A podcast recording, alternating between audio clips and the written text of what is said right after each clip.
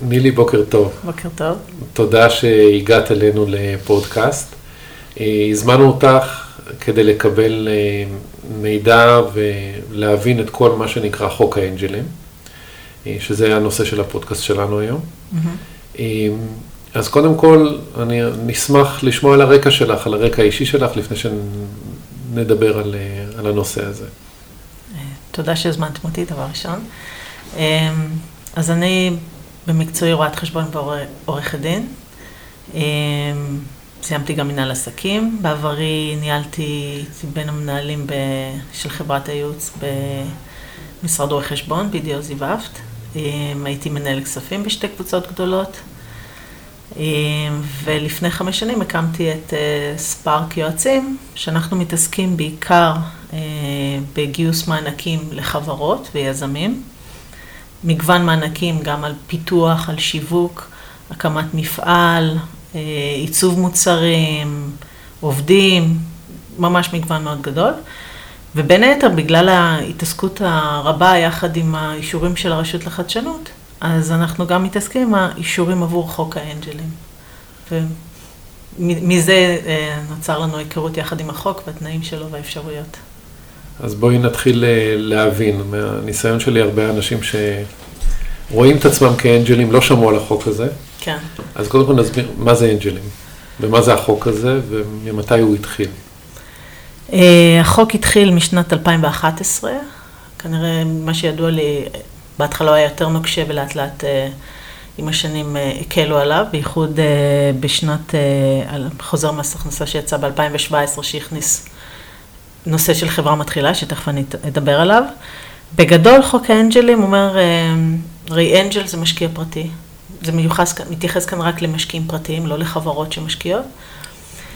ומשקיע פרטי בדרך כלל, אה, אם במידה ומדובר בחברות שעתירות מו"פ, עתירות מחקר ופיתוח, אז רמת הסיכון והאי-ודאות של המשקיע עולה.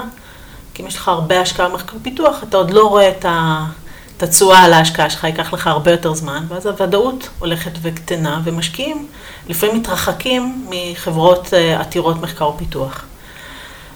אה, מצד שני, מדינת ישראל כן רוצה לעודד אה, חברות שעתירות מחקר ופיתוח, אז בגלל זה הם יצאו יחד עם החוק הזה, והחוק הזה אומר שמי שהשקיע בתנאים מסוימים, כן, בחברה שהיא עתירת מחקר ופיתוח ושהיא עומדת בחוק האנג'לים, אז הוא יכול להכיר בהשקעה שלו כהוצאה מכל הכנסה שיש לו באותה שנה. נניח, בוא ניקח דוגמה, משקיע שיש לו הכנסות מ... אה, יש לו, שהוא עוסק מושע ויש לו הכנסות מ...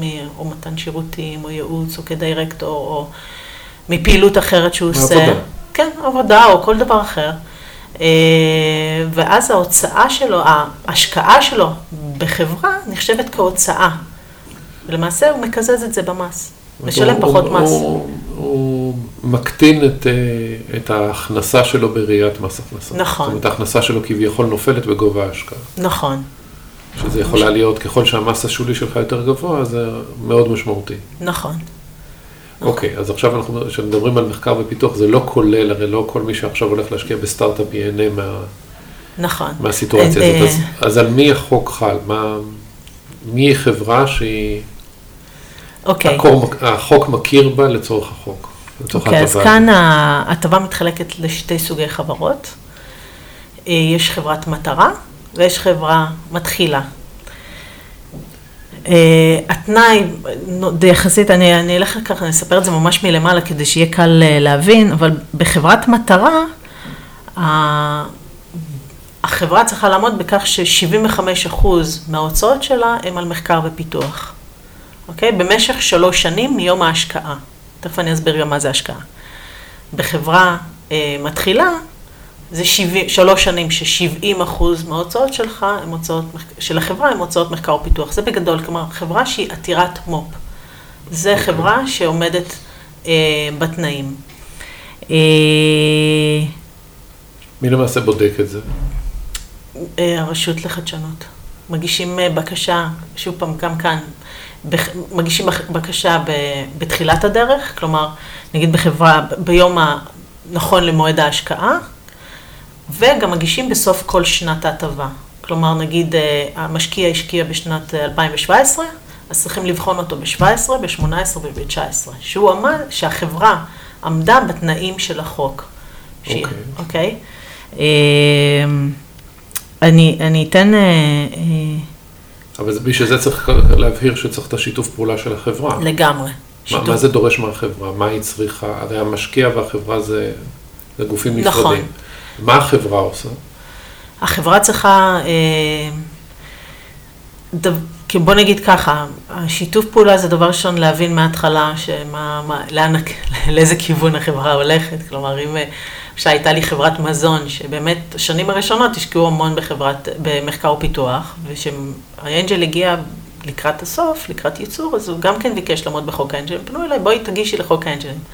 אז אמרתי להם, חבר'ה, בשנה הראשונה אתם תעמדו, השנה הבאה אתם כבר מתכננים מכירות וייצור, וסיכוי שתעמדו ב-70 או 75 אחוז נמוך. אז אין טעם להגיש. ולמה? כי במ... אתה צריך, חייב לעמוד בתנאי הזה לפחות שלוש שנים, בחברה מתחילה יש עוד תנאי של אה, שנתיים נוספות. אה, במידה ואתה לא עומד בזה, אז בחברת מטרה המשקיע צריך לשלם חזרה את המס שהוא קיבל. פה הקלו אה, קצת בחברה מתחילה, מי שצריך לשנגיד, נניח והמשקיע קיבל את המס חזרה, את ההטבת מס, במידה והחברה לא עמדה בתנאים, החברה צריכה להחזיר את ההטבת מס. כלומר, המשקיע מבחינתו שקט, אבל החברה מתחילה צריכה להחזיר את זה. הרבה חברות, דרך אגב, לא יודעות את זה. הם מאוד מאוד רוצים שהאנג'ל ישים כסף, ובואו נעמוד בחוק האנג'לים, והם לא מבינים ש... שזה יכול לבוא אליהם, כן, יש להם אחריות, וזה יכול לבוא אפילו בשנה השלישית, פתאום, רגע, בואו בוא תחזירו הרבה כסף, ולאו דווקא יהיה להם את זה. אז... זה אחת ההטבות. אה, אז אולי רגע נחזור רגע צעד אחד כן. אחורה. החברה, מי, מי שמטפל ב, ב, בכל הסיפור הזה בחברה זה המנהל כספים, אני מניח? כן, או, יכול. הוא עובד מול לא רשות. החדשנות. מה זה אה, רשות החדשנות, למי שלא מכיר? איפה הם יושבים ומה... הרשות לחדשנות אה, יושבת ב... אה, ליד שדה התעופה, שכחת קוראים לו מתחם, ברח לי. איירפורט סיטי. כן. Uh, הרשות לחדשנות, המטרה שלה היא לקדם מחקר ופיתוח בישראל. יש להם עוד מטרות, אני לא זוכרת בדיוק את זה, אבל המטרה שלה באמת לקדם מחקר ופיתוח בישראל. Uh, היא נותנת, uh, מעניקה מענקים בסביבות ה-1.6 מיליארד שקל בשנה, מענקים על מחקר ופיתוח למגוון חברות, זה יכול להיות יזמים בתחילת הדרך, חברות שבתחילת הדרך. אה, תעשייה, אה, אוניברסיטאות, כל גוף, אה, חברה שמתעסק במחקר ופיתוח, יש להם תנאים ומקבלים מענקים. ובין היתר, בגלל שהיא מתעסקת בתחום, היא גם נותנת אישורים על אה, מחקר ופיתוח. נגיד אם זה לחוק האנג'לים, אם זה לכל הטבות מס נוספות. היא צריכה לבדוק חברה ולהגיד, החברה הזאת עומדת בתנאים של חוק האנג'לים. נכון, נכון. זאת אומרת, היא לא, היא לא, מבחינתה זה רק אישור, היא, היא, לא, היא לא נותנת כסף לזה, אלא פשוט פה אינטראקציה זה המשקיע מול מס הכנסה. נכון. אבל הוא צריך את האישור. חייב את האישור, זה מפה מתחיל, בלי האישור אין מה... אה, מס הכנסה זה הופך להיות יותר משהו פרוצדורלי, כן, יותר, אתה חייב קודם כל את האישור. אני אגיד משהו מאוד חשוב. אמ, התנאי שיהיה השקעה, יש מגוון סוגי השקעות. יש אה, חברות שמשקיעות כהלוואת בעלים, יש משקיע, כ-CLA, אם אני לא טועה, שזה נקרא השקעה לפי אה, אמ, שווי עתידי, אה, יש כל מיני סוגי השקעות. אז השקעה מזכה, מבחינת חוק האנג'לים, יש שני תנאים מאוד חשובים. אחד, שנכנס, שזה ממש מזומן, שנכנס לחברה. שזה לא למשל אה, אה, עסקת בארטר או משהו דומה אחר, זה חייב להיות מזומן. אה, שתיים, שאכן נעשתה הקצאת מניות, וזה פה הרבה חברות נופלות. הרבה אנג'לים שמים את הכסף, והקצאת מניות שוכחים. ולא דיווחו, גם יכול להיות שאמרו, וזה יהיה בעתיד, ולא בדיוק, אתה יודע, יש הסכם, אז האנג'ל אומר, טוב, יש לי הסכם, אבל כל עוד לא נעשתה הקצאת מניות ברשם החברות, אתה לא יכול לעמוד בחוק האנג'לים. והיו לי מקרים, למשל, מקרה לאחרונה. צריך להוכיח שהתבצעה השקעה. זה למעשה... לא, זה חייב להיות הקצאה ברשם החברות, הקצאת מניות, שזה כן. הונפק, שזה הונפק ונפרע.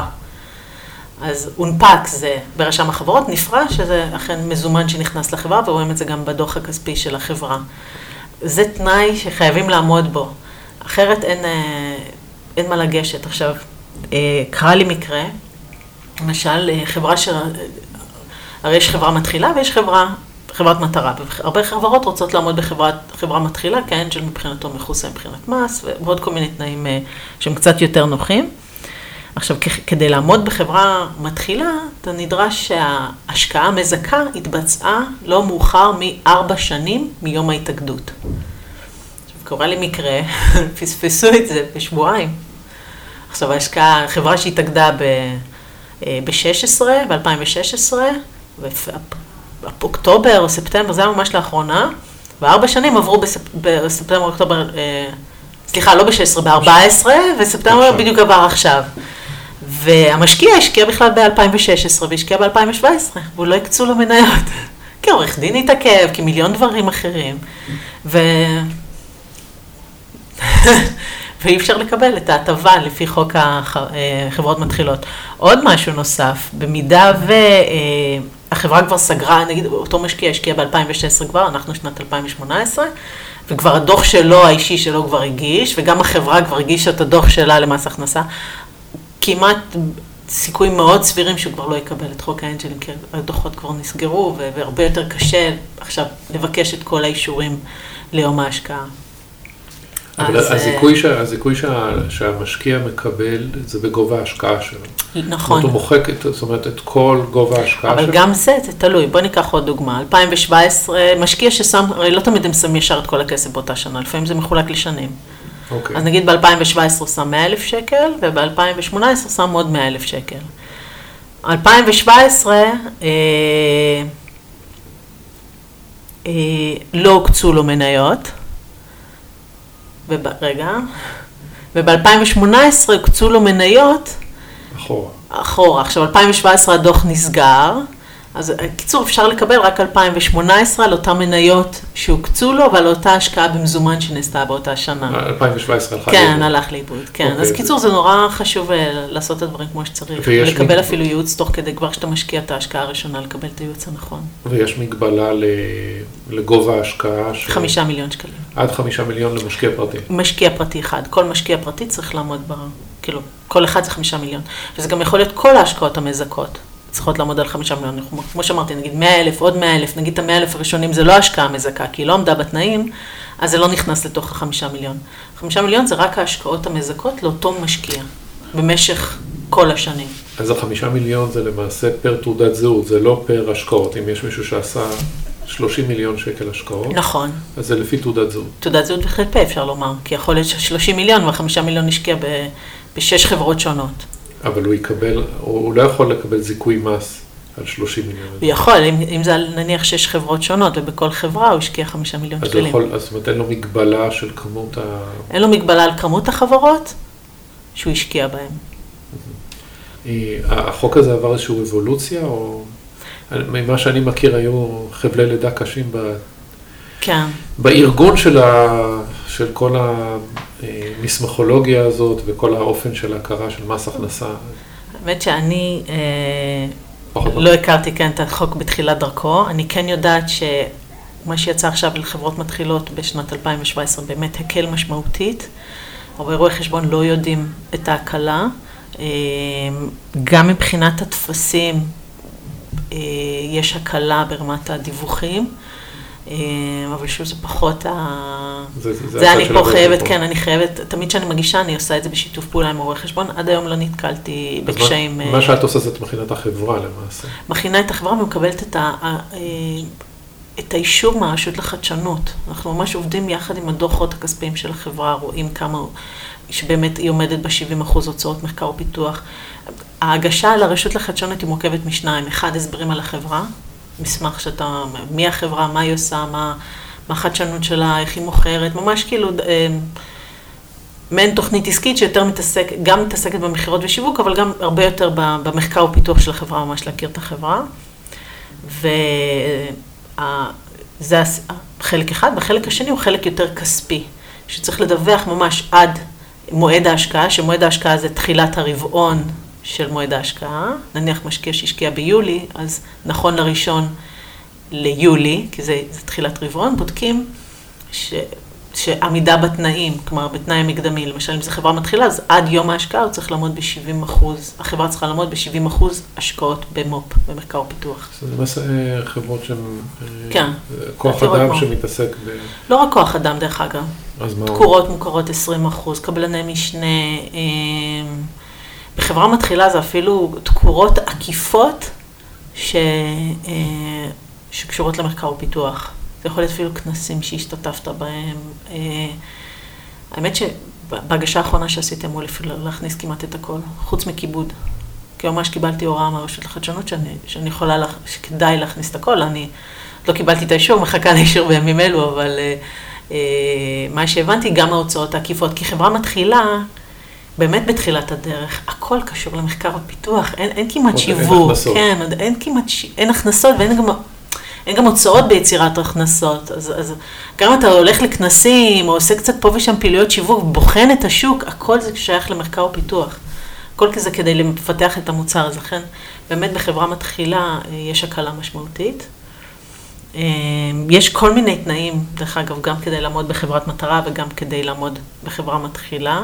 אה, לא יודעת אם יש טעם כרגע לזה, כי זה מתארים מאוד מפורטים. וצריך, כן, זה ספציפית לחברה, וכדאי לשבת ממש להבין על כל אז חברה. נשמע שזה משהו מאוד מאוד מסודר, שזו מכונה נכון. שעובדת. עד כמה מהניסיון שלך יזמים מכירים את זה? מה המודעות לכל ה... מאוד נמוכה. באופן מפתיע.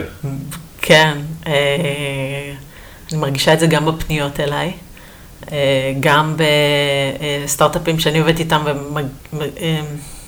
ומקבלת להם אה, מענקים. אז אני באה ואומרת להם, חבר'ה, מה קורה?